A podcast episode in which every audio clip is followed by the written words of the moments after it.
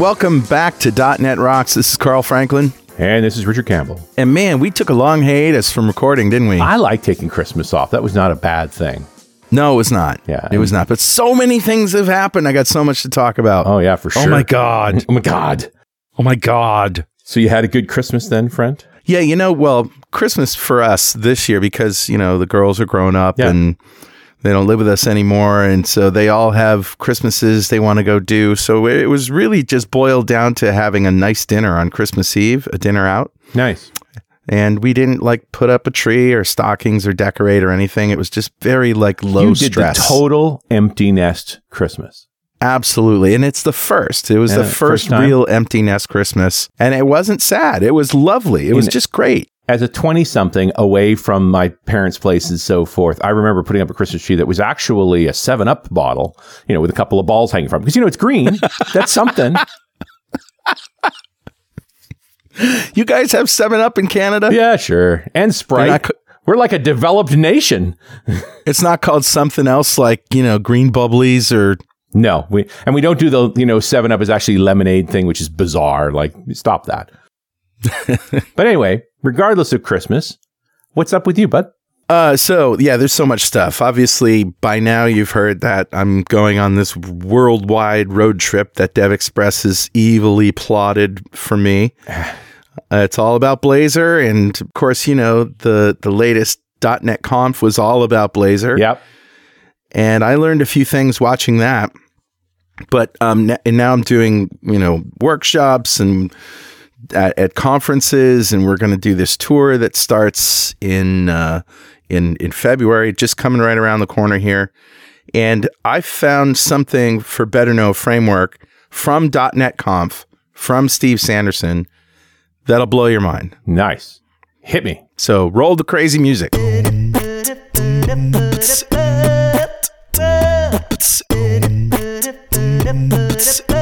All right, dude. What do you got? All right. Well, you remember when we talked to uh, Shawn Wildermuth about um, quote GPRC? Yeah. He kept saying is GRPC Yes. really? It is GRPC. Yeah. It's not He couldn't stop saying GPRC. GPRC. It's not the global, you know, Re- People's Republic of China. That's not right. That's exactly. wrong. No, that's not quite what it That's is. not It's what like it that, is. but different. Well, anyway, so there's a gRPC that you can do and in and all of that stuff. But Steve Sanderson showed off a way to use it with you know WebAssembly, client side Blazor. Because of course he did. server side Blazor, like it's no big deal. You don't really need an API layer or anything like that because you're already on the server. yeah. You can just call up your DB context and go to town with a database. Your Yeah. all your code's running on the server. Client side, however, totally different. Mm-hmm. Oh, now I got to make a web API layer for everything I want to do with the database, and I got all those things happening. But it turns out that by using gRPC, not only is it easier and takes a lot less time to develop the interaction between client and server, uh, it's safer. It's strong, more strongly typed. Like you don't have URLs and stuff to worry about. You just have one service that's shared between client and server. And the all of the classes are generated automatically from the proto file. And best of all, it's more performant because of the binary format Nice. that gRPC uses. And I remember talking to Shawn and thinking, yeah, that's kind of neat, but you know, we've heard stuff like this before. Yeah, okay. Well, I'm I'm convinced. I'm so you know what my litmus test is for any new technology that does this kind of thing, right? Oh yeah, sure. The file uploader. Yeah, of course. How long is it going to take me to upload a f to write code so I can upload files? That's reliable. That's restartable. Like you have a high bar for what you want out of a file uploader. Yeah, exactly. Um, 30 minutes. 30, 30 minutes to write all the code from scratch. First time you saw it, and you had a working Yes. file uploader. Yep. Okay. and no limit on the length of the file or anything like that. It's you know your basic chunked file upload algorithm. And I've done it a million times in different ways, but this was just like, I, I, you know, Blazor makes me really productive with UI, and add gRPC to that, and it makes me over the moon productive with going back and forth between client and server, and Nice. it's more performance. So I might say bye bye to Web API for any greenfield projects that I'm doing in um, client side Blazor. That's interesting. And uh, we're, I'm also going to add in the show notes a link to Steve Sanderson's blog post about how to do it. Yep. I, you know, I, I just finished the session selections for the spring dev intersection. That's the week of April Mhm. 6th in Orlando. Go to devintersection.com to register today. Yeah. Uh, and, uh, you know, the, one of my best gauges is, is the sessions that get submitted. So you can, you can tell when a technology has turned a corner Mm. because you just get bombarded. And Right. let me tell you how many Blazor sessions got submitted. like, Oh, wow. Yeah. Uh, lot, the, all, Uh, and I believe I did the first I- I one think in, one of uh, yeah. in uh, Las Vegas. yeah. Yeah. Right back in the day. So, Yeah, it's it's hot stuff. Yeah, it's very interesting to see what's going on, but mostly server side, right? Like they, they, the conversation around client side is not as Yes, ser- server side is baked, and but but guess what? Client side is coming in May, interesting. and it'll be completely in the framework in .NET Five. So that's only November. I mean, but May it's going to be baked. It's Yeah. going to be shipping. And, and you're super optimistic to say November for what they're talking about getting done for .NET Five. I, let's let's not fool ourselves. Yeah, could be a little bit later. might But, be a, you know- might be a, a, a community preview or something, but there'll there'll be stuff coming along. But yeah, There'll be with you. stuff. All right, that's good stuff, dude. Yeah, that's what I got. Okay, Who's talking to us, Richard? grabbed a comment off of show 1621, which we did about a year ago, February of 2019, with Clare Sudbery when we Mm-hmm. Oh, were yeah. at NDC London. You remember Clare? She was awesome. Yeah, she's from ThoughtWorks. She's, uh, you know, a, a, former high school teacher, but, you know, totally focused on teaching. In fact, the, the talk we did with her was the teaching experience developers and also had that teacher energy, like just the warmth and, and, Oh, yeah. you know, it's a great show. If you haven't listened to it, 1621, all in, right? Great, awesome topic. And Adrian Pella had this comment. This is from about a year ago. He says, Hi, Carl and Richard. That was a great show. Thanks to Clare for the insights on teaching and learning. And also for the shout out. I guess he mentioned Adrian in that. Back in All the right. dim past, I used to be a computer science lecturer, and this reminded me of how much I actually enjoyed teaching. And I haven't had nearly as much opportunity as a largely independent developer for many years. Later this year, we're going to be moving to a completely new area in the UK, and I'm going to find opportunities to get back into teaching somewhere. Elementary school, high school, university user groups. Where's the greatest need? Which, Hmm. that's an awesome question. Yeah. Uh, and I guess it's also the question of are you going to teach because you want to, you know, make a living from teaching, which I tend towards at teaching adults as they tend to have more money, um, versus when you're teaching kids. Uh, you know this, and I think a bunch of other people know this, that I make a point of doing middle, talking to middle school kids at least a couple of times a year about STEM careers in general Right. uh, just because I think th- that's the moment of greatest impact. You know, they're Yeah. they're at an age where they haven't decided on their careers. They're still very much, a, what do you want to be when you grow up? And they and they're just sort of all over the map. Uh, But if you can influence them then with the the potential of technology and the opportunities that are coming down the pipe, uh, you, you really have a chance to do something. So I guess it's really a, a question of your motivation. Like, why do you want to teach? It's that, and that, you know, opportunity to help the, somebody to help them move forward in a career or even to consider a new careers. I think that's pretty powerful stuff. Very. Uh, so, Adrian, thank you so much for your comment. A copy of Music to Code By is on its way to you. And if you'd like a copy of Music to Code By, write a comment on the website at .netrocks.com or via any of the social medias. Well, just Facebook. We publish every show to Facebook. And if you comment there and we read on the show, we'll send you a copy of Music to Code By. Him. But you can also follow us on Twitter. I'm at Carl Franklin. He's at Rich Campbell. Send us a tweet, and uh, Thomas will get another .NET Rocks mug. I did the math right away. I, I pulled up the tools. Uh, there's like 50 comments from Thomas over over 10 years. Have we really sent him 50 mugs? No, we have not because nobody's got quite that many, but I suspect he has a few. I, I have at least two right here that I can link together. Don't break them. There's Oh, no more. No, no. Uh, make that one. No. Make that. I, I, I have I have swag aplenty. So fifty. Swag aplenty. Well, let me uh, uh, formally introduce you, Thomas. Thomas Betts first wrote Hello World at age six in BASIC on a TI 99 slash 4A. Love it. That's a calculator, right? Mm, that was that was uh, Texas Instruments' little bit. computer. Yeah, Sixteen bit Texas Instruments PC. yeah. Yeah, okay. I wrote some games Uh, for it back in and the he's day. been professionally developing software for over two decades as of now. He prefers working on the .NET platform and is certified as an MCAD.NET charter member and an MCSD.NET early adopter. Thomas has worked in a variety of industries, including retail, finance, healthcare, defense, and travel. Or if you ask his mom, he, quote, does something with computers, end quote. I don't really understand, but he does that computer thing. I remember Thomas my daughter thought I worked at the airport because they took me to the airport, and a week later, when they came back, I was still there. yeah, you know. Where are you going, Work. my daddy works at the airport. it's a big office.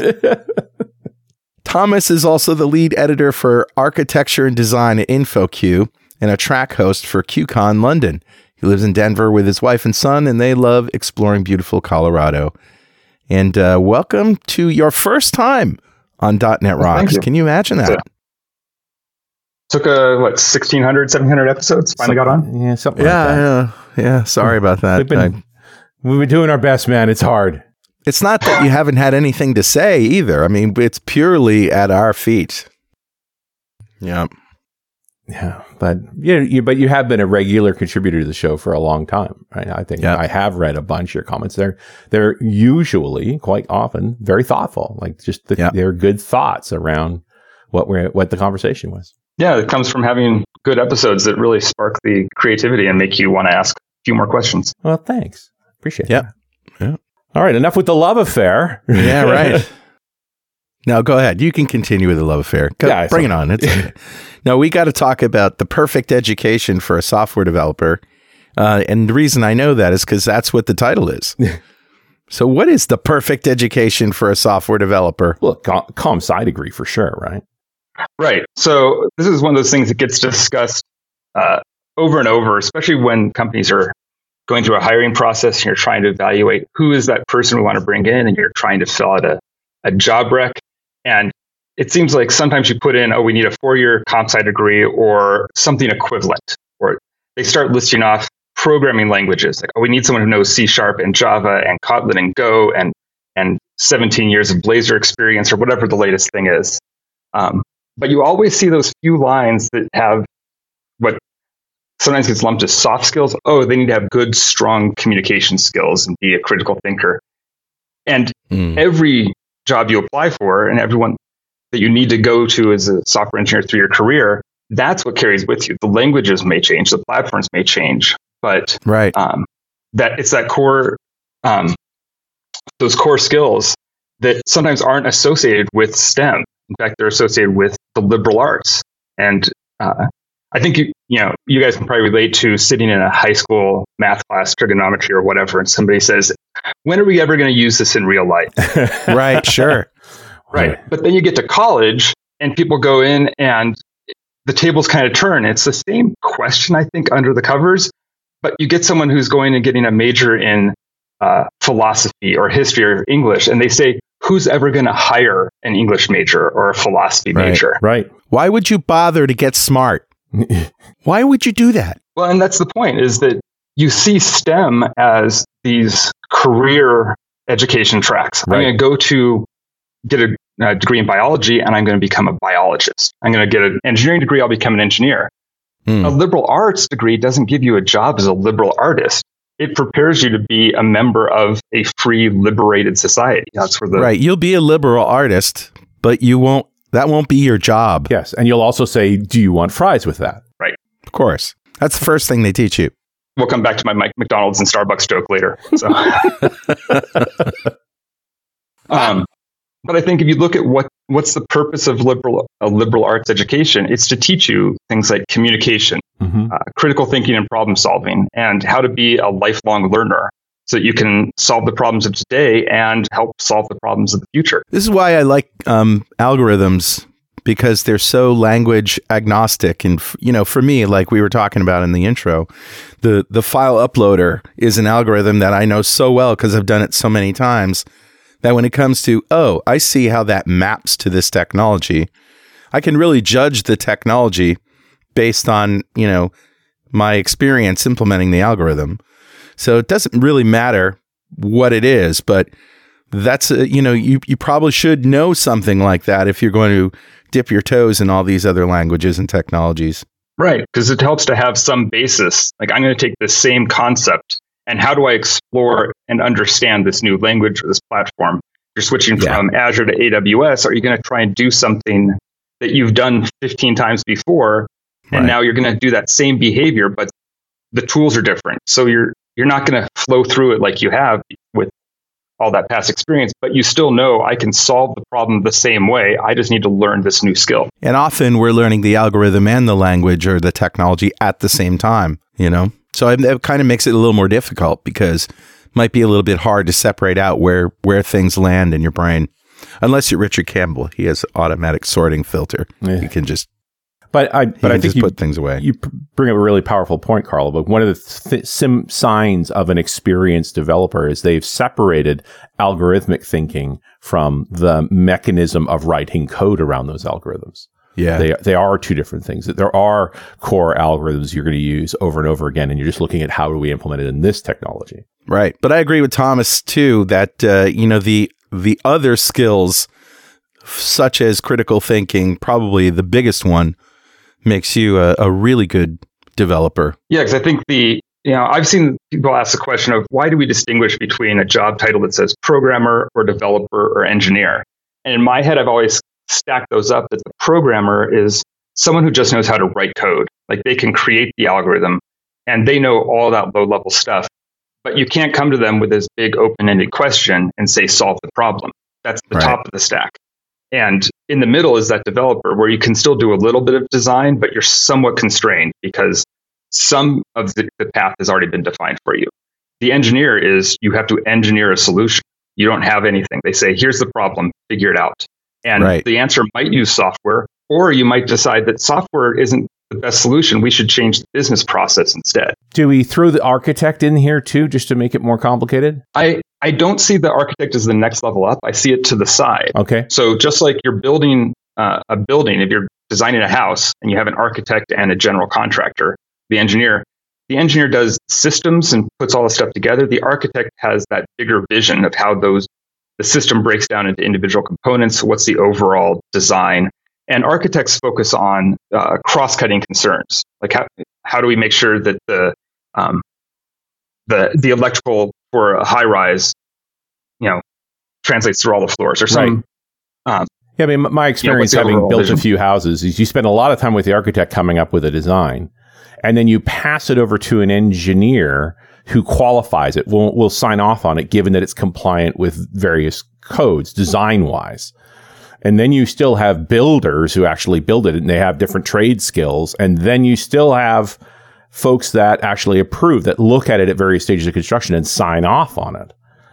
Um, which I also see as an engineering discipline, you know, is sort of they actually validating is that correct? Like, have you built this the right way? Right. And then the role of an architect, sometimes the architect is a key member of the team, and sometimes it's that um, off to the side, throwing over the architectural requirements, especially in software. Um, and that gets to one of, again one of those three points of a liberal arts education is communication and working with others is fundamental. And whether you choose to have that architect embedded with the team and updating the architecture as the design evolves, or you say we're going to do all the architecture first and throw it over Right. and then they figure it out. Um, I think you know one of those over you know very big generalizations that people like to make is that every problem is a communications problem. Yeah. No, I, I, I've said that there are no software problems. There's just marriage counseling. You know, I mean, like we know the team, we know the technology can do it. We're trying to figure out if, why the team is struggling. Like, Right. That's that's sort of the that- issue. That idea of a communications problem works at both the how is the team communicating, but also how is the software communicating. Mhm. Because if you're saying, oh, we don't want to do a monolith anymore, we want to go to microservices, well, you've introduced this very complicated layer of communication into your system. And if your microservices aren't talking to each other, you have a communications breakdown. Right. And so understanding how do you fix communication is you know fundamental. And so do you find solutions to how to improve communications problems by just looking at software or can you study human behavior and use those as an analogy of how do we improve uh, software communication? Hmm. Yeah, and having your software talk to you in a way. I mean, this is what I look at it in terms of good test harnesses and things. Is that they tell you how your software is behaving. You know that it's happy or it's sad, or it has problems. Like all of those things come from good testing infrastructure. Give you confidence that that your software is happy. Yeah, I think that goes to the idea of having observability baked in. that even after you've deployed, you know, instead of just writing everything to a log message, well, why do we write it to a log? Well, someone has to be able to read that when there's a problem and figure out why was there a problem. Yeah. And having a system that's observable comes down to it has to communicate what's going on right now in a healthy state and an unhealthy state. Yeah, yeah, I, I, I don't disagree. And then operationally too, you know, wearing my IT hat, you know, every time I've had a dev during a firefight, like we've had a senior developer sitting in with us as ops guys dealing with, you know, a recalcitrant website that we're rebooting servers and just trying to figure out why it's tipping over. They always come out of it the same way saying, wow, it's, we need to build a better dashboard. Like you just can't see what's going on with the software. Otherwise, it goes from recalcitrant to moribund. well, people just stop using it because you can't trust it. Right. On the other hand, performance is great on software that nobody uses. and it's cheaper too. Yeah, takes fewer resources. It's amazing. Your Azure bill will go way down. Turn it all off. that's that's dark, man. but now I'm totally with you. It's like the the good communication with the with the software side, but on the people side, you know, if you show good communication skills with technical skills, you often end up being pushed into a PM's role too, someone who's going to interact with a customer and, and trying to help gather requirements, understand those things. Uh, sometimes, but I think it's helpful to not just have people feel like they're going to be pushed out. Mm-hmm. People are afraid sometimes of going up to that that management track or that business analyst track. And if you think of communication as only human to human, um, then you start losing the people who are good communicators, and you don't have them on your development team. And so you lose the ability for them to write good code that communicates with other developers or communicates other services. Right. And and definitely communication within a team, you know, especially when you want to bring new technologies to light, like all of those sorts of things, it makes such a difference how you present that stuff. Like those are useful skills. Uh, but I wonder, you know, we've all I've heard this story over and over again. Like the majority of of developers that I talk to even to this day are not educated in software development per se. Software engineering degrees exist, but they're still scarce. There's more mm-hmm. com sci mm-hmm. degrees, but most com sci folks I talk to go, you know, that was not my principal set of inf- uh, knowledge that's made the most difference on me. But I've met a ton of great developers that were electrical engineers or even chemical engineers, and that that education really set them up for the kind of skills that make a difference in software.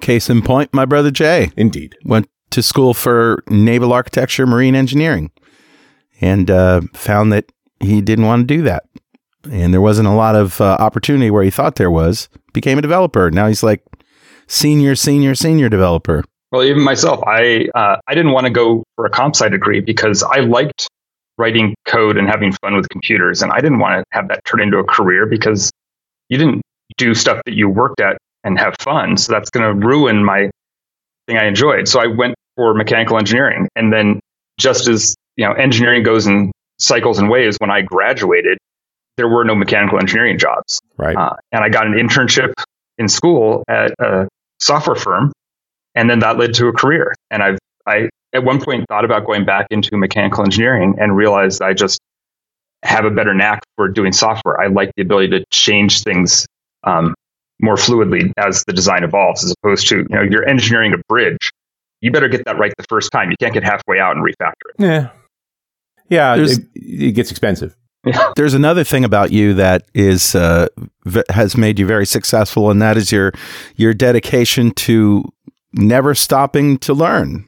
Right? I mean, you you're learning constantly, and you don't uh, you know everything I learned in school or I learned you know when I became a programmer, and that's it. Right. I think I've seen um, developers who have you know 10 years of experience on their resume and then you look at it and they have one year of experience 10 times right that mm. they they came out and they had their skills and they just haven't kept up with it. And I think you can see good developers just recognize that software, the industry we're in, everything evolves very quickly. And it's impossible to keep up with everything. Like you kind of have to focus at some point, but you can still get a shape of what it looks like. But that's just to, you know, that's table stakes of just remaining relevant. If you mm. want to go into that from a good developer to a great engineer, you have to also start learning the other things besides just what's the latest flavor of C sharp or Blazor or whatever's coming down the pike. Um, look around you, and is there some other thing you can study that doesn't sound like it's related to software, but it turns out you can apply those um, concepts back to your day jobs doing software development. Right. And I, I'm almost loath to call those things soft skills too, because I think it undermines them. I, I, I saw someone refer to them as power skills, and I started using that when I can Well, because it's- they're the things that are harder to do, and they give you that leg up. and they and they are amplifiers for everything else you've done. Right. Uh, and of course, Microsoft's naming everything Power right now, so you're you're certainly hip. How how long before we see Power Blazor? yeah, save me. Uh, but I also wonder if if this is a transitory period that we are moving towards more and more professional education around software development. That software engineering may end up being sort of a prerequisite as the body of work builds up. That we could start uh, seeing more places saying if you don't have your PNG, you haven't done your engineering degree in software, we we, we only have a lim- limited number of roles for you. Yeah, I don't know. I think we're seeing a lot of people going through code camps. Mm-hmm. You know, coding boot camps is a different way to get into Yeah. the industry. Um, and I like, I, I've met a few people who had a different career and then did a 180 and went into software. Yeah. And, and I, I think that shows so much more commitment. One, it shows that lifelong learning. They're committed to Mm. learning some brand new skill, but also they bring with them all of that history. So again, if someone had a, you know, bachelor's in English or history, um, and then did something for 10 years in that, and then went to a boot camp, learned how to code, you know that they're going to want to learn how to code different things. And they may have just taken the web development boot camp, Yeah. but that just gave them the skills in JavaScript and exposed them to here's the structure of how you write code. Here's how you write for loops, and here you ha- call you know things asynchronously. They've got those general concepts, and if you bring them in and say, "Hey, we don't do that here. We don't use Angular. We're on React." Great. They they've already shown that they spent a dedicated amount of time learning something new. They are going to be able to learn the next new thing Yeah. much easier. Yeah. I, yeah, and I don't have a huge problem with boot camps, but I don't, you know, you're certainly not going to call them an engineer coming compared to a four year engineering discipline. And, Right, I, and I talk about the four year engineering discipline because built into that are things like uh, our logic and, you know, the, phil- the philosophies, uh, our ethics, uh, are, are more of the liberal arts skills, right? It's not a, a four year de- uh, engineering degree is not just hard science all the time. Right. And when I went through, uh, again, I've got 20 years of professional experience to do the math. It was a while ago. They were just coming around to saying, our engineers are graduating. They have all the chops. They can do the work, but no one can work with them. Right. And from freshman year through senior year, we started having these projects that you had to present and you had to, you know, meet in front of a panel that was professors and they say, okay, they'd evaluate you just like you do in a design review Yes. when you get into the real world. You had to stand up in front of the class and practice giving a presentation because you will have to do that in your real world. Yeah, Yeah, I, real I like more of those Mm. real world ties. I've also come to appreciate that I have no problem with a developer who's latched onto a set of technologies and has built good stuff for his employer for an extended period of time and uh, is not particularly keen in learning new things. Like that's the set of skills they know. They enjoy those skills. That's their job. Right. Uh, if you pick the right stack, because those stacks also go away. Yeah.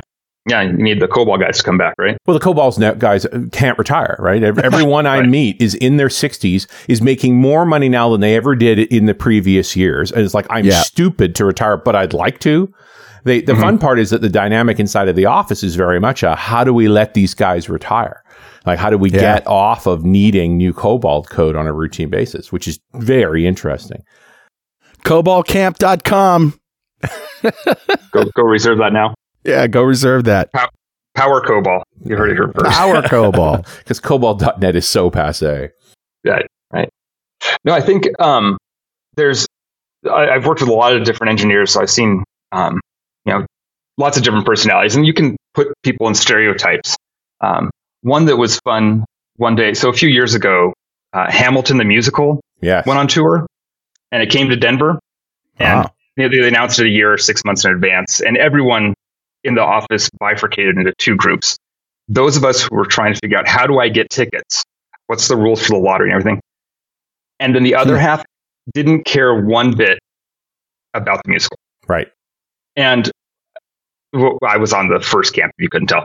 But one guy I Yeah. was standing next to said, I, I just don't get musicals. People don't behave like that in real life. They don't spontaneously break into song and dance. Hey, and, man. And I said, well, speak wouldn't, for yourself. Wouldn't it be cool if they did? but, but the point is, it's not meant to be reality. No. They they're trying to tell a story and convey as much emotion as they can, and their constraints are: you've got an audience seated down for two hours. How do you get them engaged as quickly as possible and and make that connection with the story you're trying to tell? And Yeah. music has been around for thousands of years as a way to help people. You know, it activates different parts of your brain. It gets you more engaged. And so I told him that um, music is like the data compression algorithm for the theater. You have limited bandwidth. You're trying to get your story across as much as possible. And then I said Yeah. that the the code that you write, like every day he sits down and writes C sharp or JavaScript. Like no one talks like that in real life either. That's, that's true. And you- so you are a writer. You're not Stephen King writing a novel, but but you are a writer. Mhm. And in reality, what you're writing is closer to poetry than prose. Uh, and so I know you had was it Dylan Beattie on a while ago talking about rockstar Yes. developers. Oh, God, that was I great. Think, I think we should come out with a new term called code poet, and that recruiters should start looking for those people because that's what you're doing. Is you're writing poetry. You have a very tight syntax and grammar you're allowed to use to get your your message across. Richard, I feel like Thomas is speaking directly to me. I I don't know why. I don't know. what do you, don't know what you're talking about. I, I often break out in song while I'm writing code. I, I know you do. Yeah, that's that's that's my reality. My, my coworkers are grateful that I don't break into song, so that wouldn't be be for anyone. Yeah, some songs are even easier to listen to than others too. I think that that whole idea of writing and being a writer goes back to one of the most important things you learn in like, English Composition 101, and that's know your audience. Right. Whenever you're writing something, you need to know who you are writing it for. And that applies for your freshman term paper, it applies for your senior thesis, and it applies when you're writing code. Um, who are you? Who's your audience that you're writing that code for? And when you're writing code, you have two audiences. You have the compiler itself, and you have other developers who have to read that. And one of those two audiences is very opinionated and yells at you if you're ever wrong. So, who Or- do we tend to Or if favor they code to? believe you're wrong. Mm. Right. I don't understand what you're saying. Tell me a different way. Right. And we Yeah. tend to bias how we write towards the computer. And if you recognize that the more important audience is the developer who's going to come and read your code later and maintain it, who very likely might be you. Like I've written the code, come back three months and said, Who's the idiot who wrote this? And looked at the Git commit and realized I'm the idiot who wrote that. And I don't understand it. Yep. But, but yeah, recognize that you are writing for an audience and pay attention to what they need to say Sure. or what they need to understand. Well, and, and the compiler is like the least interesting audience of the bunch, Right. and yet has very strong opinions. Very strong opinions. Yes. And Thomas, I'm going to interrupt for one moment for this very important message. Are you interested in learning Python but hesitant to make the jump because you're already proficient at C Sharp and .NET? I know how that feels. When learning a new programming language, you go from expert to newbie all over again. But it doesn't have to be that way with Python. The folks over at Talk Python Training have created the perfect bridge for you. A nine hour online course that walks you through all the major parts of C Sharp and .NET and builds out the Python equivalent with you. It covers the language, the web frameworks, data science toolkits, and much more. So if you've been wanting to learn Python but hate the idea of starting over, don't. Make the jump with Talk Python's Python for the .NET Developer course at talkpython.netrocks.com. And we're back. Uh, this is Richard Campbell. That's Carl Franklin. It's .NET Heyo. Rocks. And we're talking to our friend Thomas Betts about the things that go into the great education of a developer. And, I, and I'm, I'm worried that we're focused so much on your education coming into a career as opposed to your education once you're in a career. Yeah, I think you're. It goes to that idea of a lifelong learning approach that recognizing you don't know everything. Um, and some people deal with this in different ways. I know this is one of the main reasons people have imposter syndrome, myself included, Mhm. is I don't know how to do that thing. Um, and sometimes you respond to that by compensating and say, well, I'm going to go off and learn that thing so I can do Mhm. it better. Yep. But it, and it's easier. It's always easier to talk in terms of technologies I don't know, as opposed to team leadership skills, communication skills, writing skills. Yeah, I think, uh, you know, when we talked about earlier the distinction between STEM subjects and liberal arts subjects or whatever, Power Ah. subjects. the power subjects. the, I think some people like I liked math in school because it had a right and wrong answer. Like you did the math homework and you got the right answer. Hmm. I wrote my English paper. There wasn't a right answer. Yeah. And Yeah. that's a hard concept, especially for people who lean towards software development to, you know, they don't like the gray area. And so sometimes they just completely push it aside and say, I'm going to leave that to other people. Um, but that's more likely what you're going to be dealing with in most of your life is the gray area. Uh, the answer to any good engineering question is always, it depends. Yes. So Right. It depends on what? How do you analyze what it depends on? How do you come up with the right answer or the best possible answer or the answers that you can choose from based on what you have? Yep. Yeah, there's nothing worse than writing a, a paper on a story or a book that you've read, you know, for class. And you while you're writing it, you're like, oh, this all makes sense. This is like perfect. You know, I get it. And you hand it in and it's like, F, you missed the point completely. You know, and you're just like, okay, what was the point? Yeah. Sorry, not going to tell you. Yeah. I also think I like the mechanical parts of writing too. Like I, I'm a pretty good writer. I have a lot of experience, but I do like Grammarly, the tool, Mhm. just because it constantly reminds me of those verbal ticks, those written ticks that I have, and that, uh, and, and you know, insist that I remove them. I have a biological version of that. It's called my wife. Right. Yeah. We can't watch any kind of uh, show together without every time somebody uses an adjective form of a word instead of an adverb, I get a, a jab in my side and I got to go, Lee, Lee, that came, that came out perfect. Jab. Lee. Lee. Now, now I'm going to be checking everything I say for the rest of the show. nice. Yeah. yeah. I, yeah, I, I, I do appreciate tools that can help you with that. And same with share, you know, not sending important emails right away, passing them over to a friend and say, read this. How does this come across to you? You know, Yeah. that, that, that kind of behavior just a, is a good behavior. There's no different than getting a code review. Right. And I think it's also so the idea of writing an English term paper sounds like a very academic thing to do. More often, when you're writing something in a work setting, it will be an email, or maybe you're giving a presentation, or maybe you're turning in a report. Um, and sometimes it comes down to, well, what's the best format that I should be using? Is this a you know short email, five sentences? Is it an hour long PowerPoint presentation? Do I have charts and graphs? Uh, comes back to the idea of know your audience. Who are you talking to? How much time do they have? Why are you presenting the information? What do you expect them to give to you? So if you want to show them, here's the research that I did.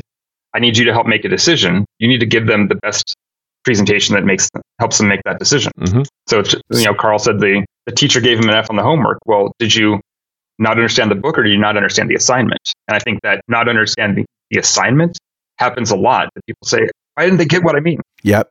That was it. Yeah. You know, uh, we were talking about um, Grammarly, Richard. You were talking about it. And Mm-hmm. uh, I think of all the technologies that have replaced just, you know, uh, educational aspects that we've learned as we came up through school and all of this. You know, grammar is one of them. Spell check before that, but how it translates also into into code.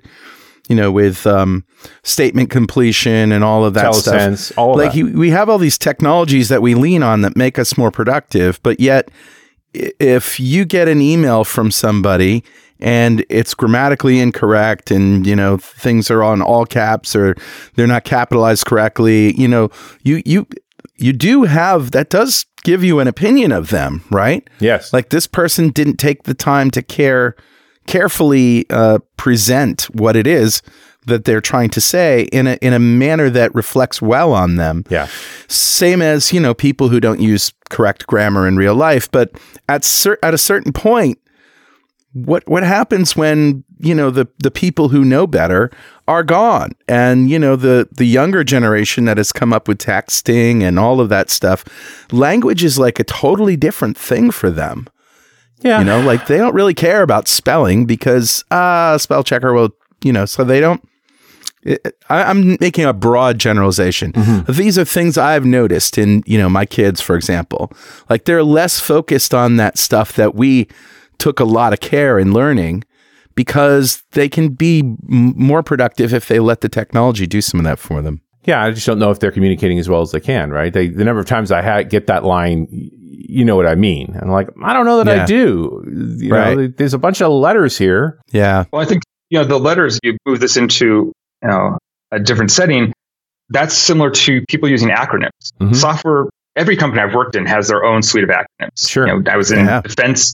They have a whole set, Oh, I and so you have these little shorthands for everything. And I think you also have that divide of there's the engineer speak and the other humans, and it's from Office Space, right? The guy that took the requirements. I'm a people person. right. I give them to the engineers. Um, and how do you, you know, cross that divide? And so I think we tend to, as engineers, we'd like to sound smart sometimes by using technical words. Um, or like, oh, we're going to have asynchronous message driven communication. And someone on the other side of the table, their eyes gloss over. And like, I don't understand what you're talking about. But if you say, Right. well, let's go into Starbucks, I'm going to order a coffee, and you walk up and you place your order, and then you walk away, and they Hmm. write your name and your order on the side of a cup and set it down in a queue. It sits in a line. Someone picks it up, reads the message, makes your coffee, and then raises an event to say the coffee is delivered. Well, yeah, I totally understand that. Well, that's that's how we're going to make our microservices work. Oh, I get that. So, how do you find the the ways to talk to your audience in terms they'll understand instead of just throwing up acronyms and and technobabble? Yep. And it's fun. It's fun to find those real life examples of what we're doing uh, in technology. Sure. It's a lot of fun. And you, I love it when the light bulb goes off too. Yeah, and we have so much growth, right? There's so many rooms to try new things. Like the, you're so far from locked in in a job in software. Right. And and a lot of people, especially if you start right out of college, um, you don't know where you're going to be in 10, 15, 20 years. Um, Don't I worry. love that we do, None do of that. us know. no, I still don't have a clue. I don't know what I'm going to do when I grow up. yeah. Um, but and that goes to that idea of lifelong learning. That if you have the curiosity, that I think is what gets a lot of people, at least in our generation, into this. Like, you know, you, the three of us didn't go through a rigorous STEM education because that just wasn't a thing. But we No. got involved with computers, um, and I think some of that still happens. But we're trying to get more kids to see what they can do with computers. Um, Yeah, and I there's also- opportunities to be mentors and help grow the next generation. I also think we're all of a generation that saw the personal computer come to life, right? You talk about your TI 99, the TRS-80, like those are all the beginning of personal computers. The younger generations have always had computers. If you've lived your whole life with a smartphone, like you've always had a very powerful personal computer uh, in your hands Right. and you just value it differently. Like your relationship to technology is fundamentally different. I think that this older generation that are immigrants to this technology are far more excited about it than someone who's lived with it their whole lives. Right. Right. Yeah, I remember taking a school field trip when I was, I don't know, eight or nine years old um, to the computer lab at SDSU or UCSD. And they had a Cray. And I remember you could sit down on it because it was a piece of furniture. Right. It was a room. It had a bench. Right. There was a bench that, you know, like this is the supercomputer. Yeah. And and they're talking about how long programs run and all of that stuff is uh, a fraction of what you have in a smartphone now. Yeah. That's the old gag. I, I do this on a, a talk all the time. I compare the, the Cray 2 and the uh, iPad 2 as basically having the same gigaflops. Right. Right. And, but it's 26 years apart. One was millions of dollars. The other one's less than a grand. Like, in, you know, one solved equations for nuclear explosions. The other one plays Candy Crush. Uh, you know, Would you like to play a game? yeah. But it, it you know, it, that's the other aspect of this industry that I think is somewhat unique is that because we are changing as rapidly as we are, because Moore's law continues to apply. There's a there's infinite, this massive amount of growth. It's not infinite. Like we are, we are in the decade that will see the end of Moore's law. Right. I mean, we're just plain old run out of atoms. Like we, Yeah. we're no longer going to keep stepping down size for much longer. Somewhere in the three to five nanometer range. Like that's it. You're down to a couple of dozen atoms, and they're just not that cooperative anymore. But uh, and other things will improve. Like I don't think it's the end of the end of our jobs by any stretch of the imagination. But we uh, have had the luxury of riding through several decades where we just kept getting more. And now it's we're going to get more efficient. And I also, I mean, I wonder if this younger generation that's not that wild about technology, they, they you know, not that excited about it, is the right generation for that maturation. Uh, you think maybe it'll skip a generation? No, I don't think. I mean, definitely, we had an impact. The dot com bust impacted a generation of kids who then saw computing as a lie, right? That this isn't a career. A whole bunch of stuff went wrong. And so you've got this gap. I've certainly seen the gap where there's a group of people who are just not interested. You know, I'm from old enough that I used to do talks about how much fun it was to write games at a company like Electronic Arts. Now, Electronic Arts is like, makes Oracle look friendly, right? Like they're one of the worst companies you could possibly work for. You know, and that's an interesting set of changes. And and, and by the way, not wrong, right? Like those the, these companies are badly behaved, and the- their expectations definitely are changing around all of that. But you know, just because we're not of that generation doesn't mean these folks are the wrong folks for this. They're they're different than us, and they're probably the right people at the right time. They're certainly what we got right? And what's going to make a difference. And their uh, relationship with technology is, I think, going to be very positive for actually maturing our industry. I think we've been stuck in a kind of childlike wonder period where anybody with some enthusiasm, maybe you took a 16 week boot camp, maybe you just got a Pluralsight subscription, and now, you know, you're in a career. Uh, now it seems like we're in a shape where in the next decade or so, this is really going to be a profession and we may not be qualified. Yeah, I think you have to ask what is it that takes you getting to that level of being a professional Mm-hmm. as opposed to it's just my job. Yeah. Well, and it's, but at the same time, you know, we know that lawyers and doctors are professionals, but I've certainly met both lawyers and doctors. Clearly it's their job. Like they Yeah. may at one point had passion around this, but they ended up in a place where this pays extremely well. And I'm a, uh, a work to liver type, right? It just, I, I, I take my salary and my joy is elsewhere, not my career. Uh, Right. I think it's important not to Mm. um, judge each other because, especially if you look at Twitter, which is a horrible place to you know study society. But if you look there, you'll see the the pendulum swing back and forth from I, everyone should be a remote employee to no one should be a remote employee to everyone should have a side hustle to you know your life should be more than just writing code. right.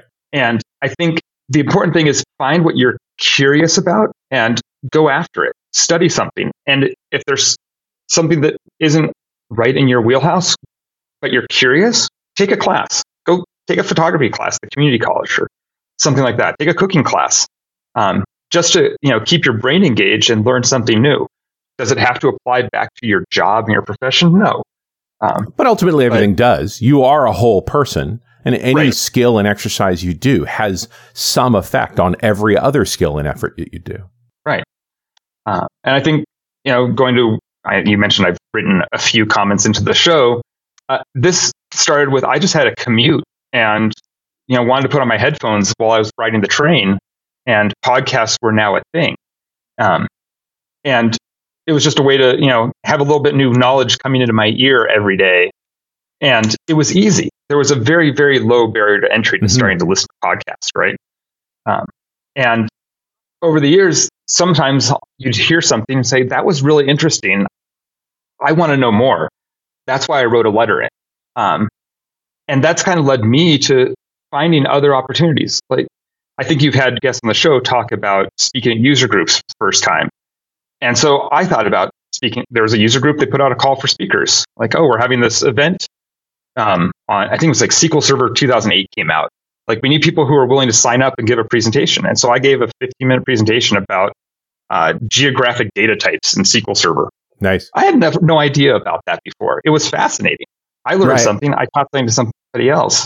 Um, and that's kind of been those little stepping stones that I've found these ways over the years of um, either in my day job, just talking to people, or going to a group or going to a conference and speaking to share more knowledge with other people and finding that's a really enjoyable way to give back. And I learn a lot from it. Mm-hmm. Hmm. Learn, learning to teach is a powerful uh, effort. It makes it huge. It makes a huge difference. Everybody benefits from that. Sure is. Right. It's a better, great way to learn too. Well, Thomas, what's next for you? What do you, what's the thing in your inbox you're most looking forward to? Uh, so I think you mentioned in my bio that I'm uh, I'm an author for InfoQ. If people don't know InfoQ, they can find me online. Uh, it's a mm.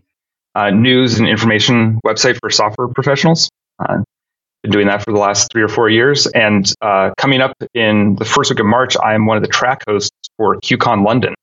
Um, I'll be hosting the future of the API, uh, talking about uh, gRPC, GraphQL, um, what's new for REST.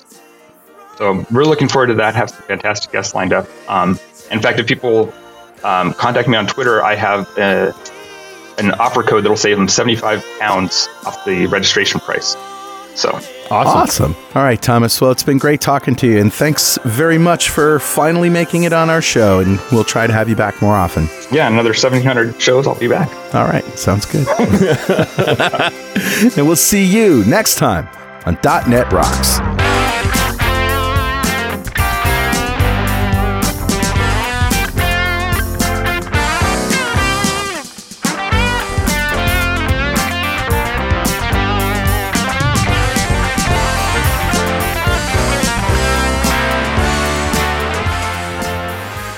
.NET Rocks is brought to you by Franklins.Net and produced by Pwop Studios, a full-service audio, video, and post-production facility located physically in New London, Connecticut, and of course in the cloud.